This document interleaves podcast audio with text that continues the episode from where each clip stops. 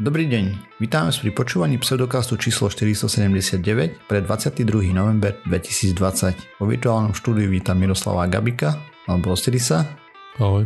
Vlada Šmocera, alebo Joinera. Ahoj. Ahoj, sa privítal som a ja som doslova sa ty alebo Martin. Čaute.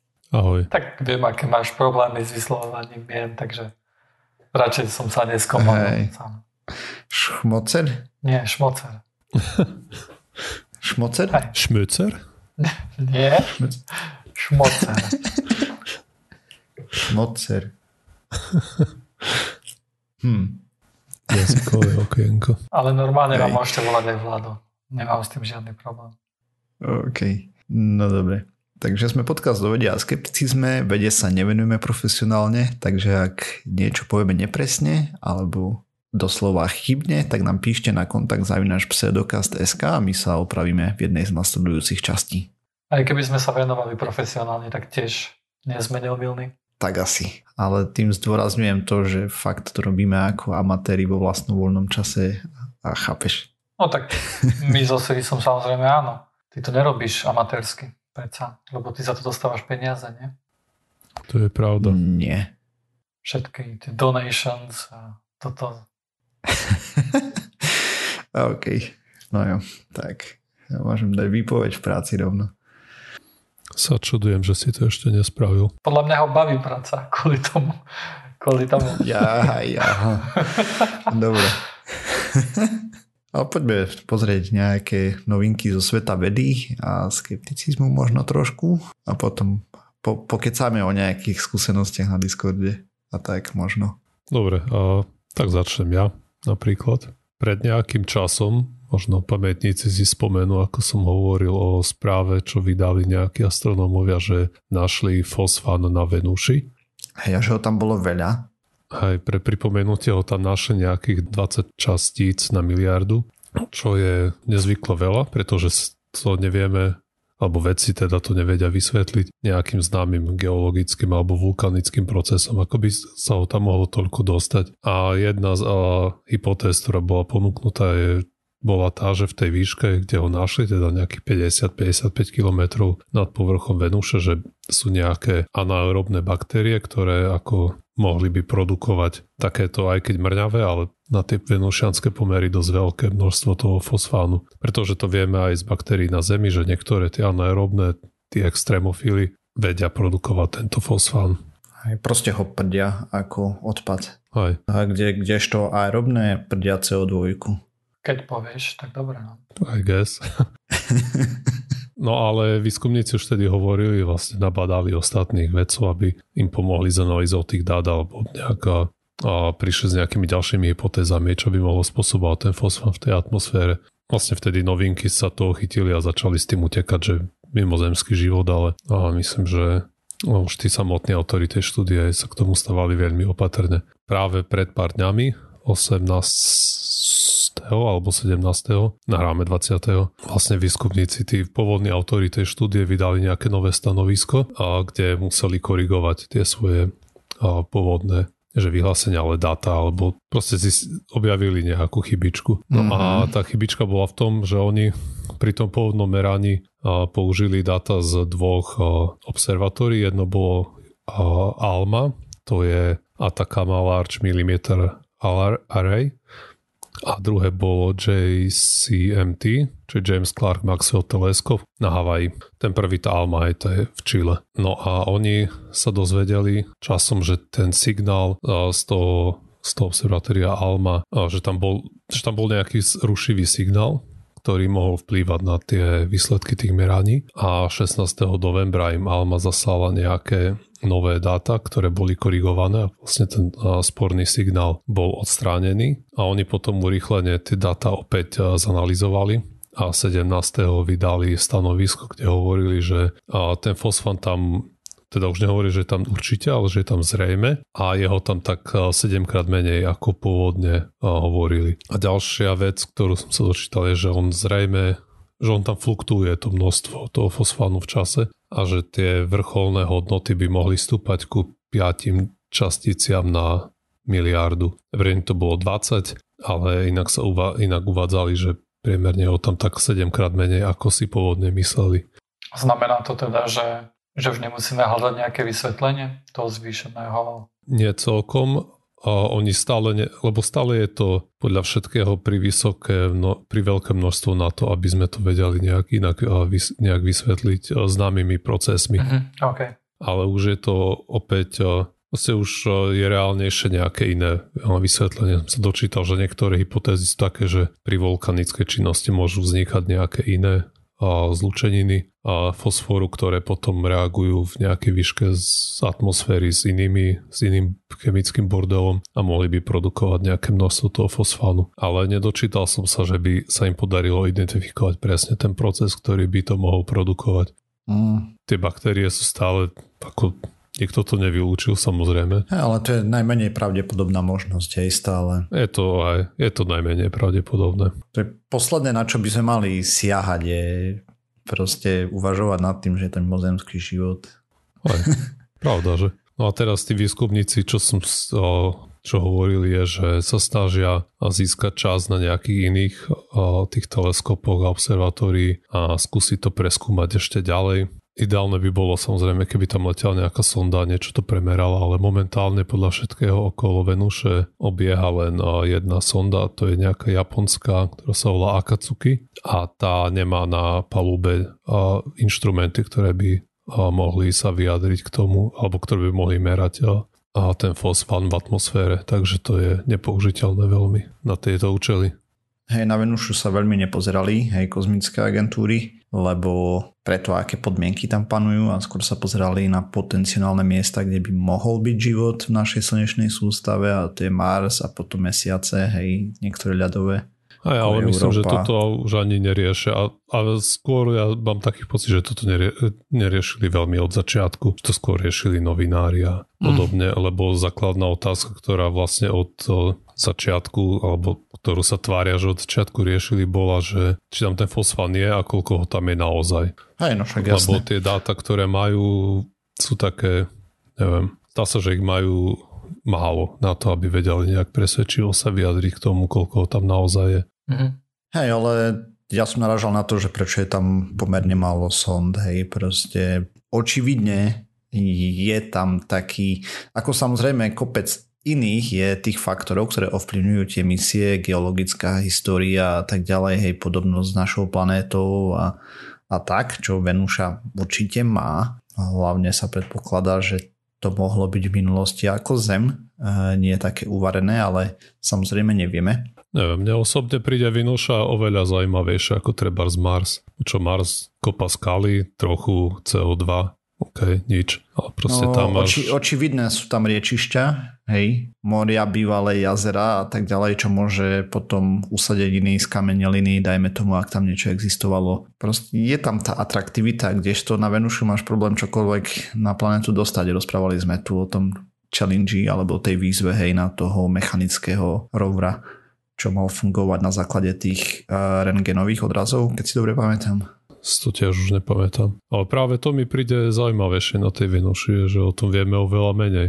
Niekde to rozhodnutie vzniklo, hej? A keď to rozhodnutie vzniklo, že OK, budeme sa, alebo že respektíve, že NASA sa bude sústrediť skôr na Mars, hej? keďže Rusko sa pôvodne rozhodlo inač a Rusko, priorita Ruska nebola pôvodne Mars, tak vtedy sme vedeli o tých oboch planetách relatívne málo, hej? Mm-hmm. A vieš, možno, že teraz už, OK, teraz už o toho o Marse vieme viacej, ale to je ako výsledok toho, hej, že tie, tie misie, ktoré tam išli, boli úspešnejšie, hej. A už potom možno, že tie ďalšie misie už vedeli čerpať z nejakých poznatkov z tých predchodzích mis, e, misií, hej, takže už sa tam bolo ľahšie dostať, alebo tak, hej.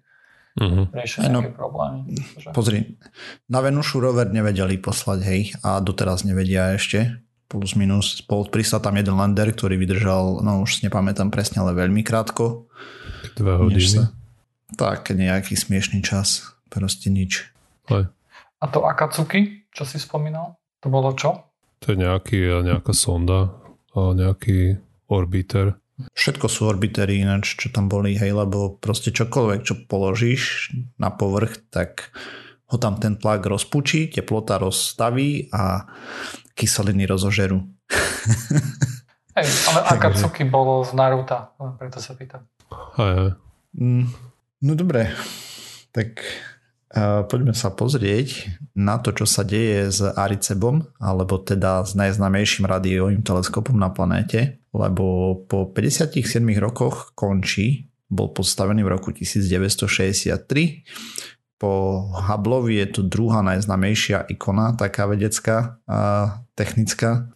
Zahral si vo filmoch ako je Kontakt, Doktorovu, Actix a podobne. Ide o 305 metrový radioteleskop, teda tanier má priemer, hej, 305 metrov a je tam približne 40 tisíc panelov, každý má 1,3 1x3 metre detektor a vedecké prístroje stanice sú vlastne ten snímač. Keď si to predstavíme s obyčajným satelitom, ktorý máme doma, tak tam máme to rameno a na konci je vlastne ten senzor, hej, ktorý to sníma. Tak toto tu je vo vzdialenosti 150 metrov vo výške a váži to 900 tón.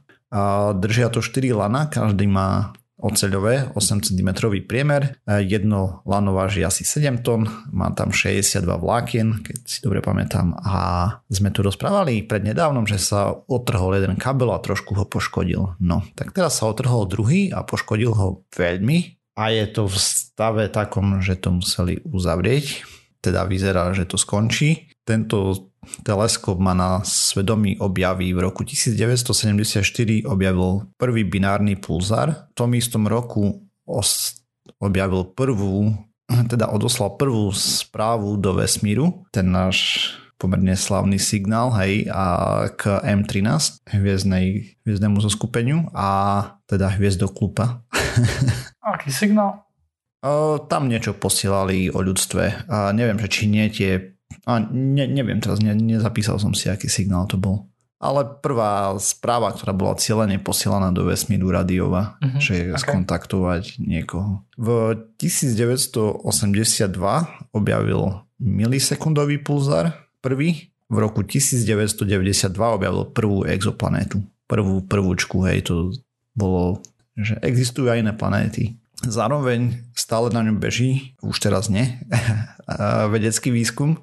Skúmal blízke asteroidy okolo Zeme, ktoré by mohli rozovať Zem, a rotáciu Merkúru a podobné veci. Dodával data pre SETI at Home a bol to veľký šok pre astronomov, že ho idú zrušiť. Začali spisovať, akože čo ich ovplyvnilo, hej, vedeckú kariéru, ako ich ovplyvnilo, ako deti ho videli alebo podobne. Náhradný teleskop len takým chodom spúšťa Čína. Údajne budú dáta dostupné pre všetkých, čo tejto krajine by som to veľmi neveril, ale dajme tomu, je väčší než tento teleskop, má 500 metrový priemer, ale nemá všetky jeho schopnosti.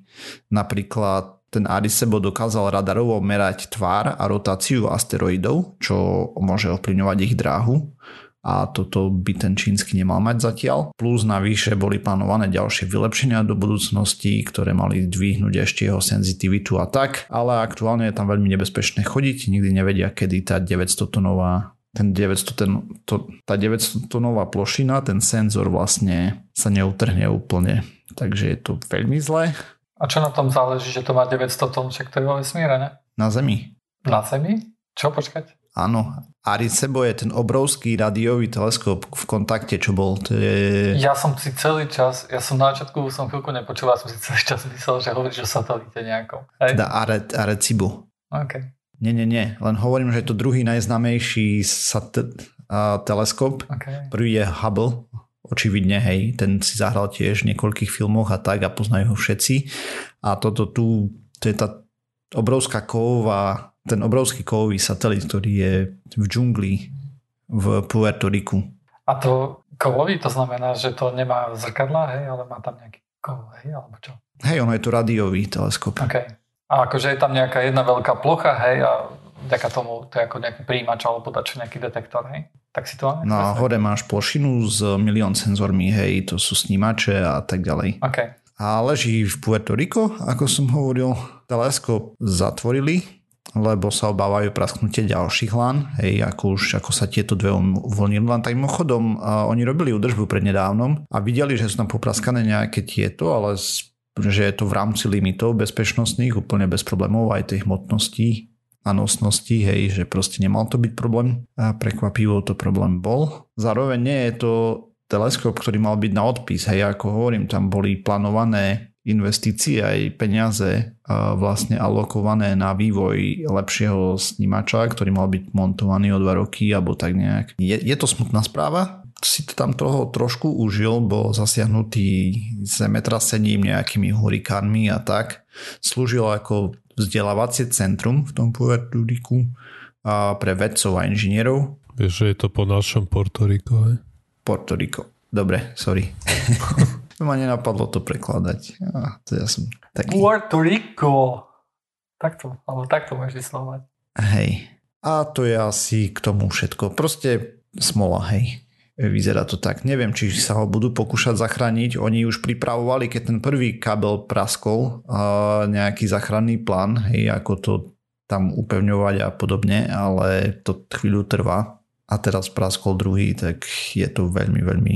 Teraz vymýšľajú, že ako tu vlastne tie senzory, tú plošinu dať dole. Len sa boja, že keď s tým začnú hýbať, že sa uvoľnia ďalšie, proste nevedia. Hej, je to zapeklitý problém.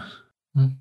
Ešte som chcel rozprávať o jednej štúdíky, ktorá vyšla, lebo keď si pamätáte, v časti 266 som tu rozprával o mitochondriálnych DNA. Konkrétne som rozprával o tom, že to bolo prvé dieťa, ktoré bolo od troch rodičov, kde vlastne od matky, ktorá mala smutované nejako tie mitochondriálne DNA, to znamená, tie mitochondrie nevedeli vyrábať energiu poriadne a všetky deti zomierali, a tak zobrali jadrobunky od darkynie cytoplazmu obal a potom vložili tam jadro, k tomu dar, spermiu otca, narodilo sa zdravé dieťa a viac detailov je v tej staršej časti.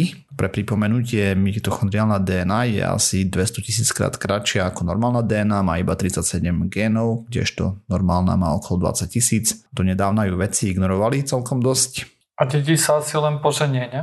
A áno, a v učebniciach je, že sa dedí len po žene. Učebnice? A pravdepodobne sa budú prepisovať okay. učebnice. Uh, uvidíme ešte, hej. Ale takto. Ľudské vajíčko má približne 100 tisíc kopií tej mitochondriálnej DNA v tých mitochondriách a tak a spermia má približne 100. Zvyčajne, keď je zdravý človek, tak má všetky mitochondrie po matke za normálnych okolností. Ale existuje niečo také ako heteroplazmia, kde človek môže mať rozdielne druhy, teda dvoje, mitochondrie, možno aj viac, sú to nejaké mutácie a tak. A nie všetci ľudia s heteroplazmiou sú chorí.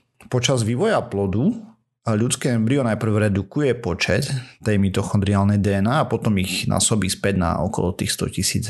Identifikovali tri rodiny s heteroplazmiou, ktoré sa nedali vysvetliť s dedením mitochondriálnej DNA z matky. Vlastne na našli to tak, že mladý chlapec mal nejaké poškodenie hej, a robili mu testy, vlastne mu DNA sekvencovali, tú mitochondriálnu DNA, ale nenašli žiadne škodlivé mutácie. Iba vysokú mieru tej heteroplazmie, že mal strašne veľa uh, rozdielných tých mitochondrií to nejaké problémy spôsobovalo u ňoho. A rovnaký vzor našli u matky aj u jeho dvoch sestier, ale tí nemali problémy.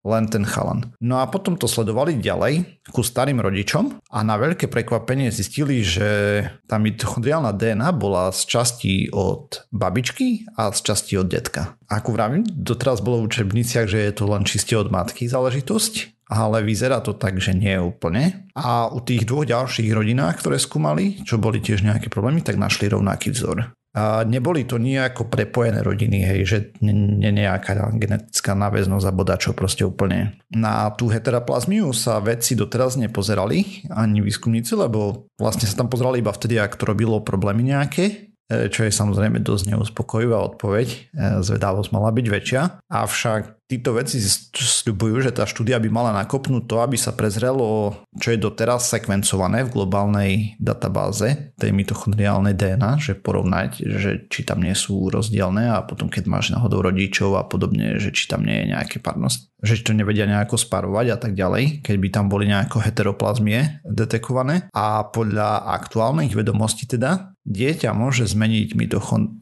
dieťa môže zdediť mitochondrie aj od otca. Je to extrémne vzácne, nevieme ako presne to funguje a mechanizmus nie je úplne známy, proste potrebujú viacej výskumu, ale pravdepodobne to, že mitochondrie sa dedia len od matky, už nebude platiť Samozrejme je potreba viacej výskumu na to, aby sa predpisovali učebnice a podobne. Toto je dosť malá vzorka, ale už je to máš výrok, že mitochondrie sú od matky a toto je priama falsifikácia tohto, hej.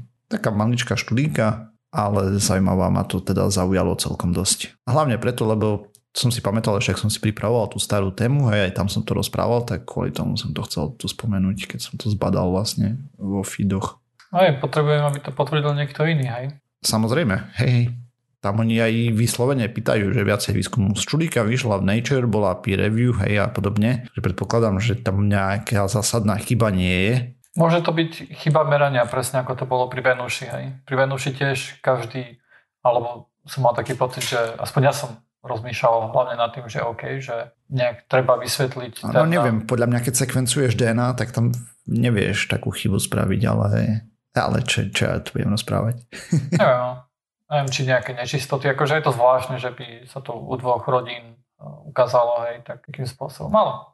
Tri rodiny našli takéto, hej, zatiaľ. Ako, hej, píšu, že je to extrémne vzácne, pravdepodobne, uh-huh. ale vieš, to sekvencovanie DNA je pomerne presné. Hej, to není, že proste náhodnú chybu spravíš a teraz zistíš, že tá DNA je od otca, od matky, teda od deda a babky v tomto prípade, hej z mitochondrií. Vieš, to proste tam by, no neviem si predstaviť, kde by tam mohla byť nejaká zásadná chyba. Tak takto v skratke o tom, no. A som rozmýšľal, či by sme sa tu neporozprávali teraz, lebo e, sme mali takú diskusiu na jednom Discordovom kanále o UFO. Sme dlho nerozprávali o mimozemšťanoch, alebo teda nevysvetliteľných lietajúcich objektoch. Myslím, že v niektorej z prvých častí sme o tom rozprávali a to už bude pekných pár rokov takých veľa, mm-hmm. možno aj 9. ja nemôžem rozprávať, lebo mi tu pije zajac.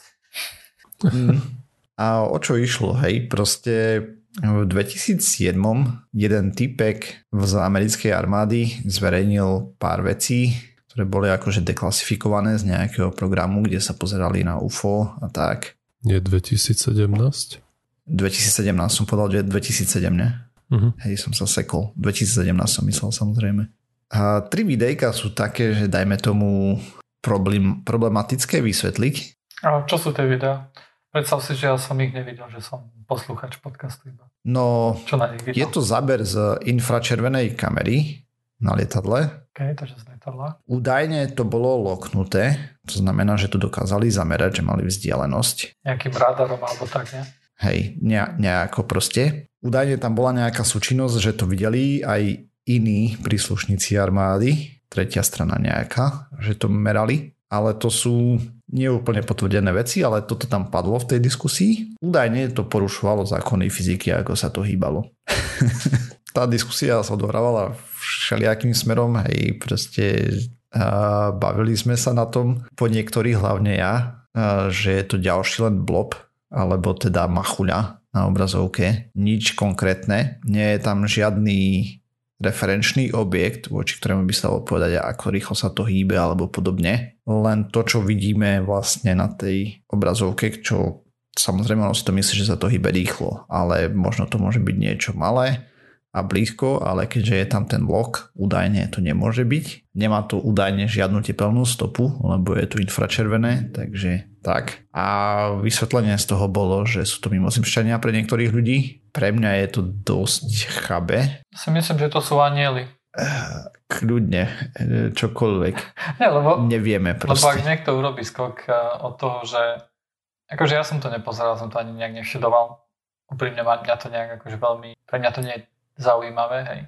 Aj keď mm-hmm. akože ten, ten človek, ktorý to tam písal na tom Discorde, na tom kanáli, tak on hovoril, že je to nevysvetlené a tým pádom je to zaujímavé. Hej. Ale pre mňa to, že je niečo nevysvetlené, automaticky neznamená, že to je zaujímavé, lebo neviem, kto každý sa to snažil vysvetliť samozrejme, hej. Nie som si istý, či je to naozaj nevysvetlené, hej, čo keď to niekto vysvetlil, len to sa nedostalo nejak do médií, hej my tiež, keď pozeráme a hľadáme, tak pozeráme médiá, hej. Tiež hľadáme na internete veci. Takže, neviem, poznáte podcast Skeptoid? Hej. No a tam hovorili... Ako nepočúvam ho, ale poznám. Ok, ja som ho, ja som ho počúval veľa rokov dozadu, fakt.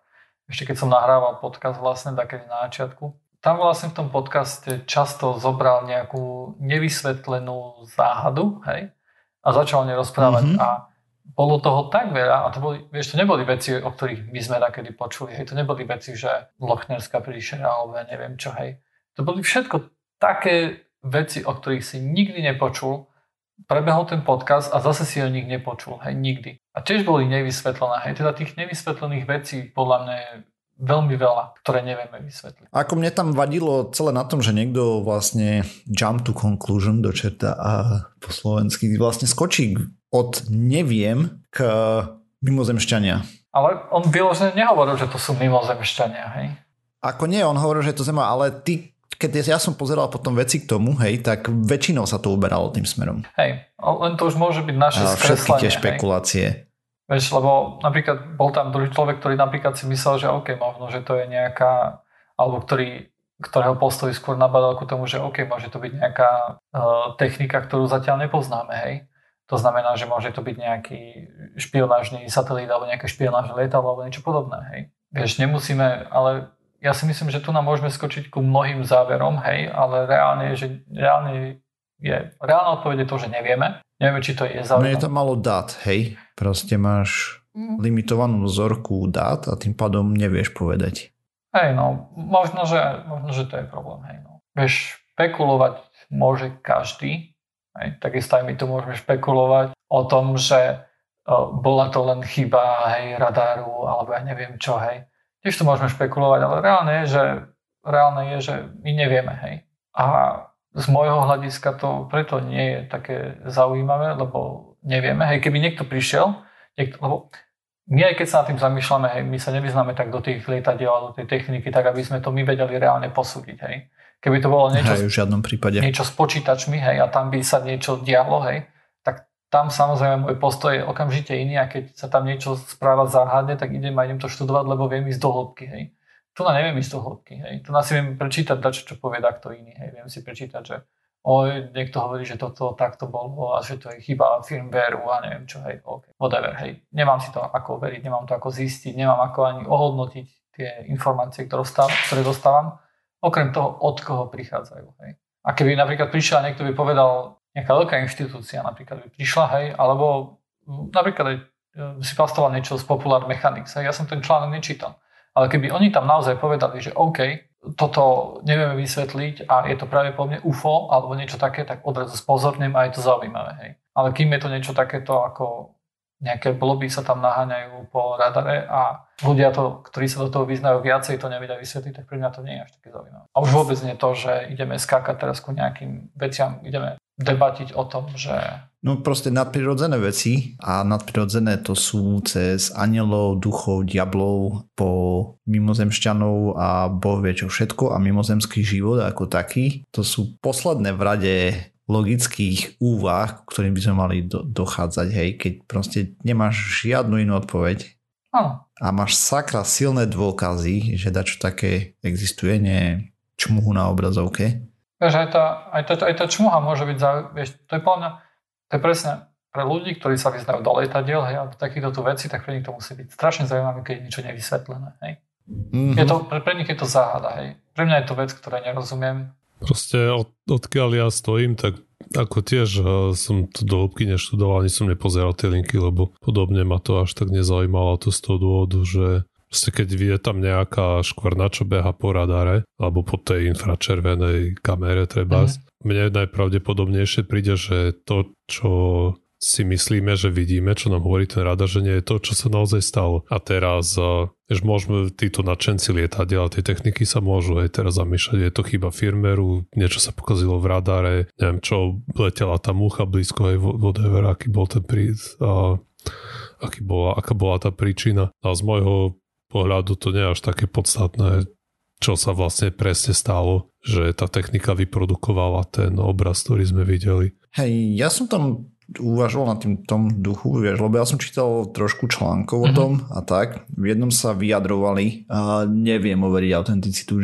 žiaľ, lebo to je všetko proste zmetené, ale údajne ľudia, ktorí sa do toho vyznajú, že tie lietadla, konkrétne ten typ, čo tam bol použitý a ten hardware, ktorý bol na palube, že mohol mať nejaké glitche alebo teda problémy pri nejakom otačaní s gyroskopmi na tom zameriavaní a tak a že to produkovalo nejaké artefakty. Mm. Ale nevedeli to potvrdiť, že to bolo to, ani vylúčiť, hej. Vidíš napríklad, lebo ja som videl, ja som sa, špeciálne som sa pýtal, či je to niečo, čo už bolo vysvetlené, lebo ja som, presne som videl uh, nejaké videá s podobnými záznamami na, na YouTube, kde to niekto vysvetloval tými gyroskopmi, hej. Bolo mi povedané, že toto je niečo iné, hej. Možno, že je, možno, že nie, ale to mi prípada ako oveľa, že nejaká takáto technikalita mi prípada ako oveľa, oveľa pravdepodobnejšie vysvetlenie ako to zaujímavé vysvetlenie, hej. To zaujímavé vysvetlenie v tomto Ako, že niečo bolo, porušuje že... zákony fyziky, áno, ktoré poznáme. Presne, hej. Či už je to nejaký, nejaké špionážne lietadlo Číny, alebo Ruska, alebo Ameriky, alebo neviem koho, hej. Alebo či to, je, či to sú mimozemšťania, hej. Mm. Hej, no som to len to chcel tak spomenúť, že no, sme mali takú uh, vtipnú diskusiu do večera. ja som sa celkom bavil, uh, musím povedať, a bolo to šťastí zaujímavé, ale zároveň aj sklamanie, lebo ja som veľký fanda UFO, hej, a uh-huh. akože od malička. Moje prvé, mal som tú knižku z edície Zahad o UFO, hej, tam som začal o tom čítať, potom človek časom zistí, že to všetko blbosti. A ale ja som na tom fičal, hej, proste som mal, ja neviem, 8 rokov, 9, pozeral som z okna, tam preháňali svetlá po lese a tak a potom keď sme vyrástli, sme sa tam išli pozrieť a tam bola hlúpa cesta. A ja som si predstavoval, že vtedy sme Star Wars pozerali, že tam lietajú na tých uh, tí škriatkovia. Uh, už si nepamätám ani planétu, jak sa volali tam na tých motorkách, mm, alebo okay. teda no, motorkách, vieš, to lietajúce čudo. Lietajúce motorky. Takže vtedy mi fantázia išla na plné obrátky, vieš, a potom tam prídeš o dva roky, keď si starší a zistíš, že však to len hlúpe auta v noci so svetlami, vieš. Si to pokazil. Nemal si tam ísť, mohol ten, hey. ten magic ostať vtedy. So, hej, som mohol fantazírovať ďalej. A toto je presne v tejto kategórii, hej, proste, že najskôr to bude nejaký hlupý glitch na gyroskopu a zameriavaní a bodačom, proste nevieme. Žiaľ. Ja, ako, ja by som bol strašne rád, keby že sa tu ukázala nejaká mimozemská civilizácia. Však to bolo aké cool, že nie sme sami. Akože super, vieš. Áno, no, ako už sa zhodneme. Že... Hlúpe baktérie na Venuši by boli super. a ešte ani to není pravdepodobné. Áno, inteligentný život, to by bolo akože brutál, hej. A ešte keď to bola mm. druhá Genesis, vieš, tak to bolo úplná pecka. No ale tá... Hej. Ty ináč, ak sa máš, ocelisko, povedz nám update ku svojmu zdravotnému stavu. O, už co, celkom OK. Akurát sa stále veľmi rýchlo zadýcham. Uh-huh. Ale inak už bolesti žiadne. Môžem spať na boku kľudne, kýchať, zývať, všetko. OK, teda už je to úplne v pohode, len akurát ako keby si mal v odzovkách kondičku na partaj, aj keď v skutočnosti to nie je kondičko. Proste s dýchom som stále na tom tak, ako keby som klúsal. Uh-huh. Teraz neviem, som niekde išiel so ženou po ulici, tak som sa s ňou rozprával proste tak, ako keď, keď som behal s kamošom a s ním som sa o niečom rozprával. Hej. A pritom tep nemám vysoký, hej, ale mm. proste nestačím s dýchom. Jasné. A máš aj taký merač uh, okyslenia krvi? O, okysličenia? Uh, nie, myslím, nie. Okay. Nie, to nemám. Okay. Saturácia. To mi furt merali v nemocnici. Mm. Tým štipcom na prst. My, myslím, že to je relatívne lacný Jungweiss, nie? Čo sa dá kúpiť. Už teraz určite. Ani neviem. Hej, akože určite to nebude nejaké super presné, hej, ale vieš, akože len pre zaujímavosť by to bolo možno, že, možno, že fajn. Myslím, že tie nové...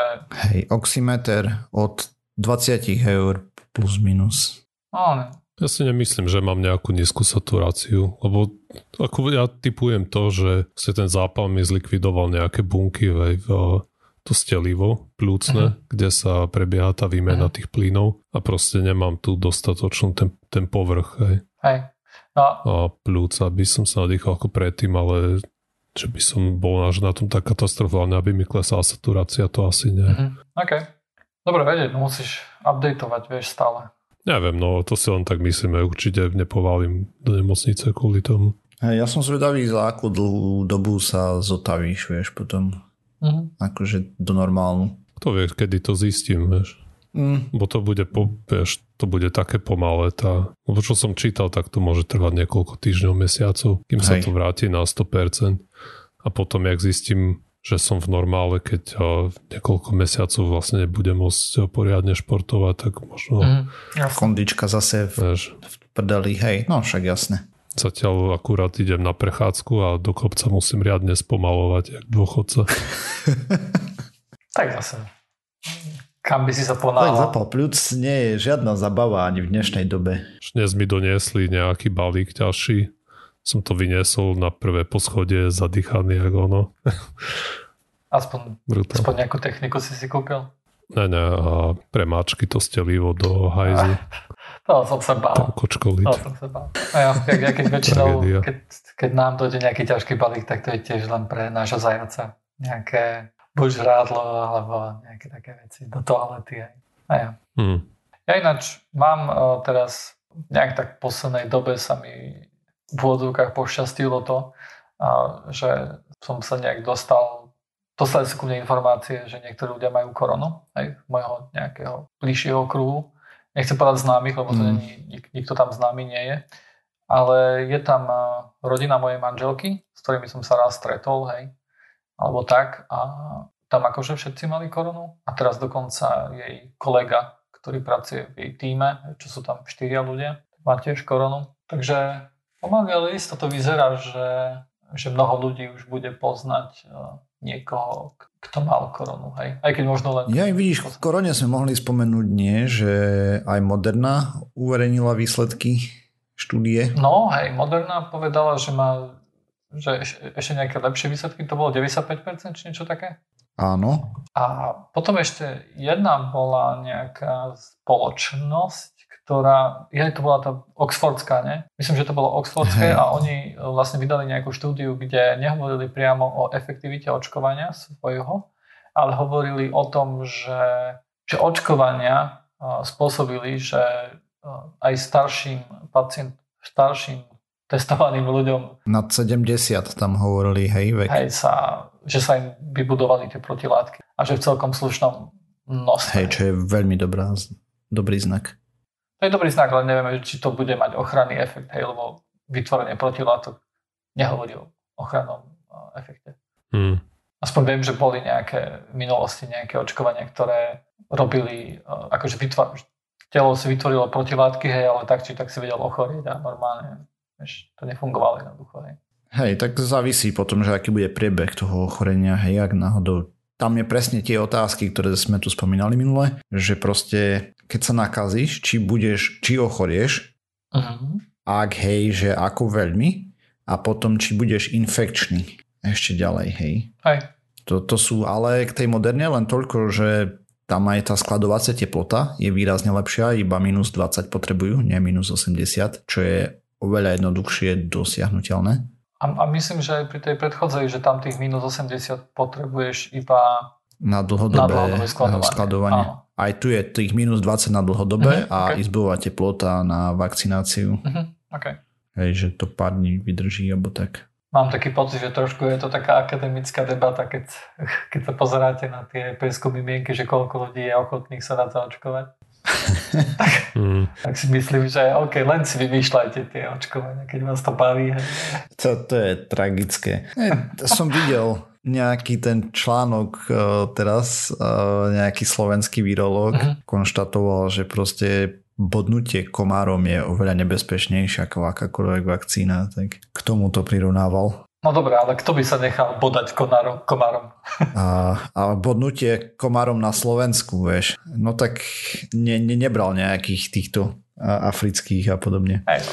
Ale aj tak by som sa nenechal pichnúť komárom, hej, dobrovoľne. Ale to očkovanie, vieš, to no, hej, ale... kvôli niekomu inému. Dobre, ri- risk-benefit analýza, hej, zase.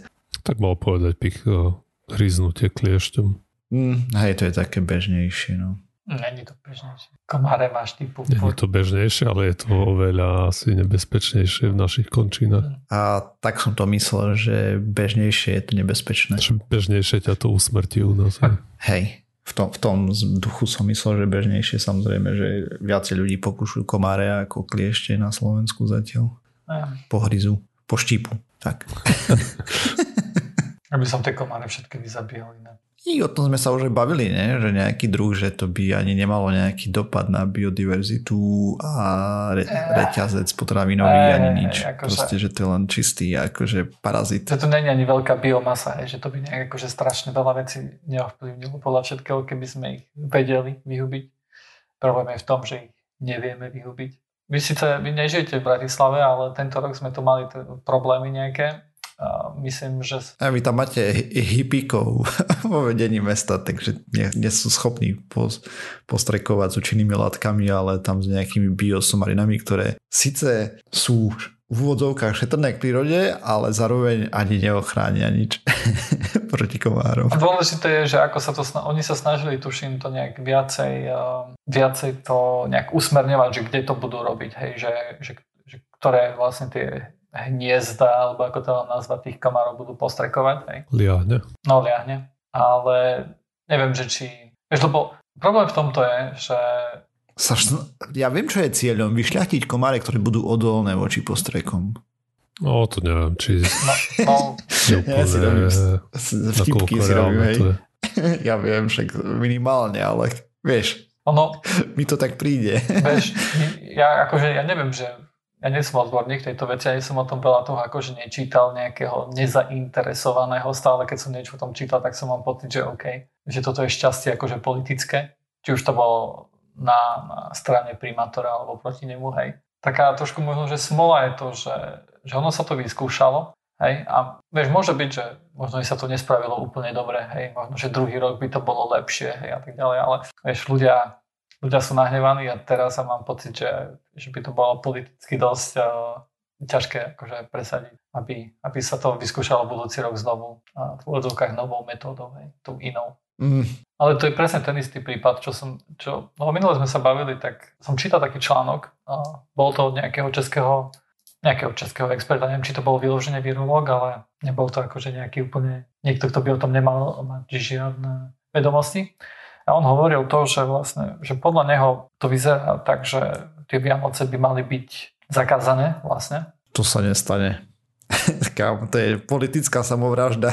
toto, toto presne si ja myslím, hej, že, že ako, aké zlé by, by sme toto museli mať na Slovensku, alebo aj v Čechách, aby niekto mohol zakázať Vianoc. Ja už som dnes čítal články, kde hovorili, že kapre a stromečky budú povolené, že to sa nemusia ľudia bať, že o to prídu. tak potom, potom, potom je to super. To už ich uistujú dopredu pre istotu, lebo no. Hej, len, no, hm. akože vec je, toto, toto podľa mňa ukazuje tie, tie problémy politiky, alebo toho, že, že alebo problém demokracie, alebo ako to povedať, vieš, že musíš urobiť niečo, čo je... Lebo predstav si, že, že, že by to bolo dosť zlé hej, a každý expert, ktorý by prišiel, by ti povedal, že OK, že Vianoce jednoducho musíme zakázať, musíme obmedziť, aby ľudia nechodili ku rodičom a tak ďalej, hej, aby nemohli prechádzať e, medzi krajmi a tak ďalej. Príde ti, príde ti neviem koľko expertov, všetci sa na tom shodnú hej, a potom e, príde politik a povie, že nie, Musíme to urobiť najlepšie, ako vieme, okrem toho, čo mi hovoríte vy, lebo to je príliš extrémne riešenie. Hej. A, a tam sa jednoducho stane vec, že, že neurobíš to, čo je najlepšie, ale urobíš to, čo je najmenej, alebo čo ti najmenej zoberie z tej popularity, hej, ako keby. Nie, nie je to celkom dobre v našom systéme vyriešené. Keby ja som bol Superman chalani, tak toto, ha, by ste videli. Takže sme sa dopracovali na záver tejto časti. E, je to zároveň posledný týždeň, keď nám môžete ešte posielať vaše osobné skúsenosti so skepticizmom pseudovedov a podobne na kontakt zavinač pseudokaz.sk do našej súťaže. Už potom je uzavierka a potom to budeme zverejňovať, tak som zvedavý, ako to dopadne. Nájsť nás môžete na www.pseudokaz.sk, kde nájdete všetky témy, a linky k ním a podobne, o ktorých sme tu rozprávali. A taktiež sme na sociálnych sieťach, napríklad na Facebooku, na Twitteri, na iTunes, a sme aj na Spotify, na YouTube. Sme všade. Hej tam, kde sa dajú počúvať podcasty. Všade. Čaute. Čau, čau. Čau.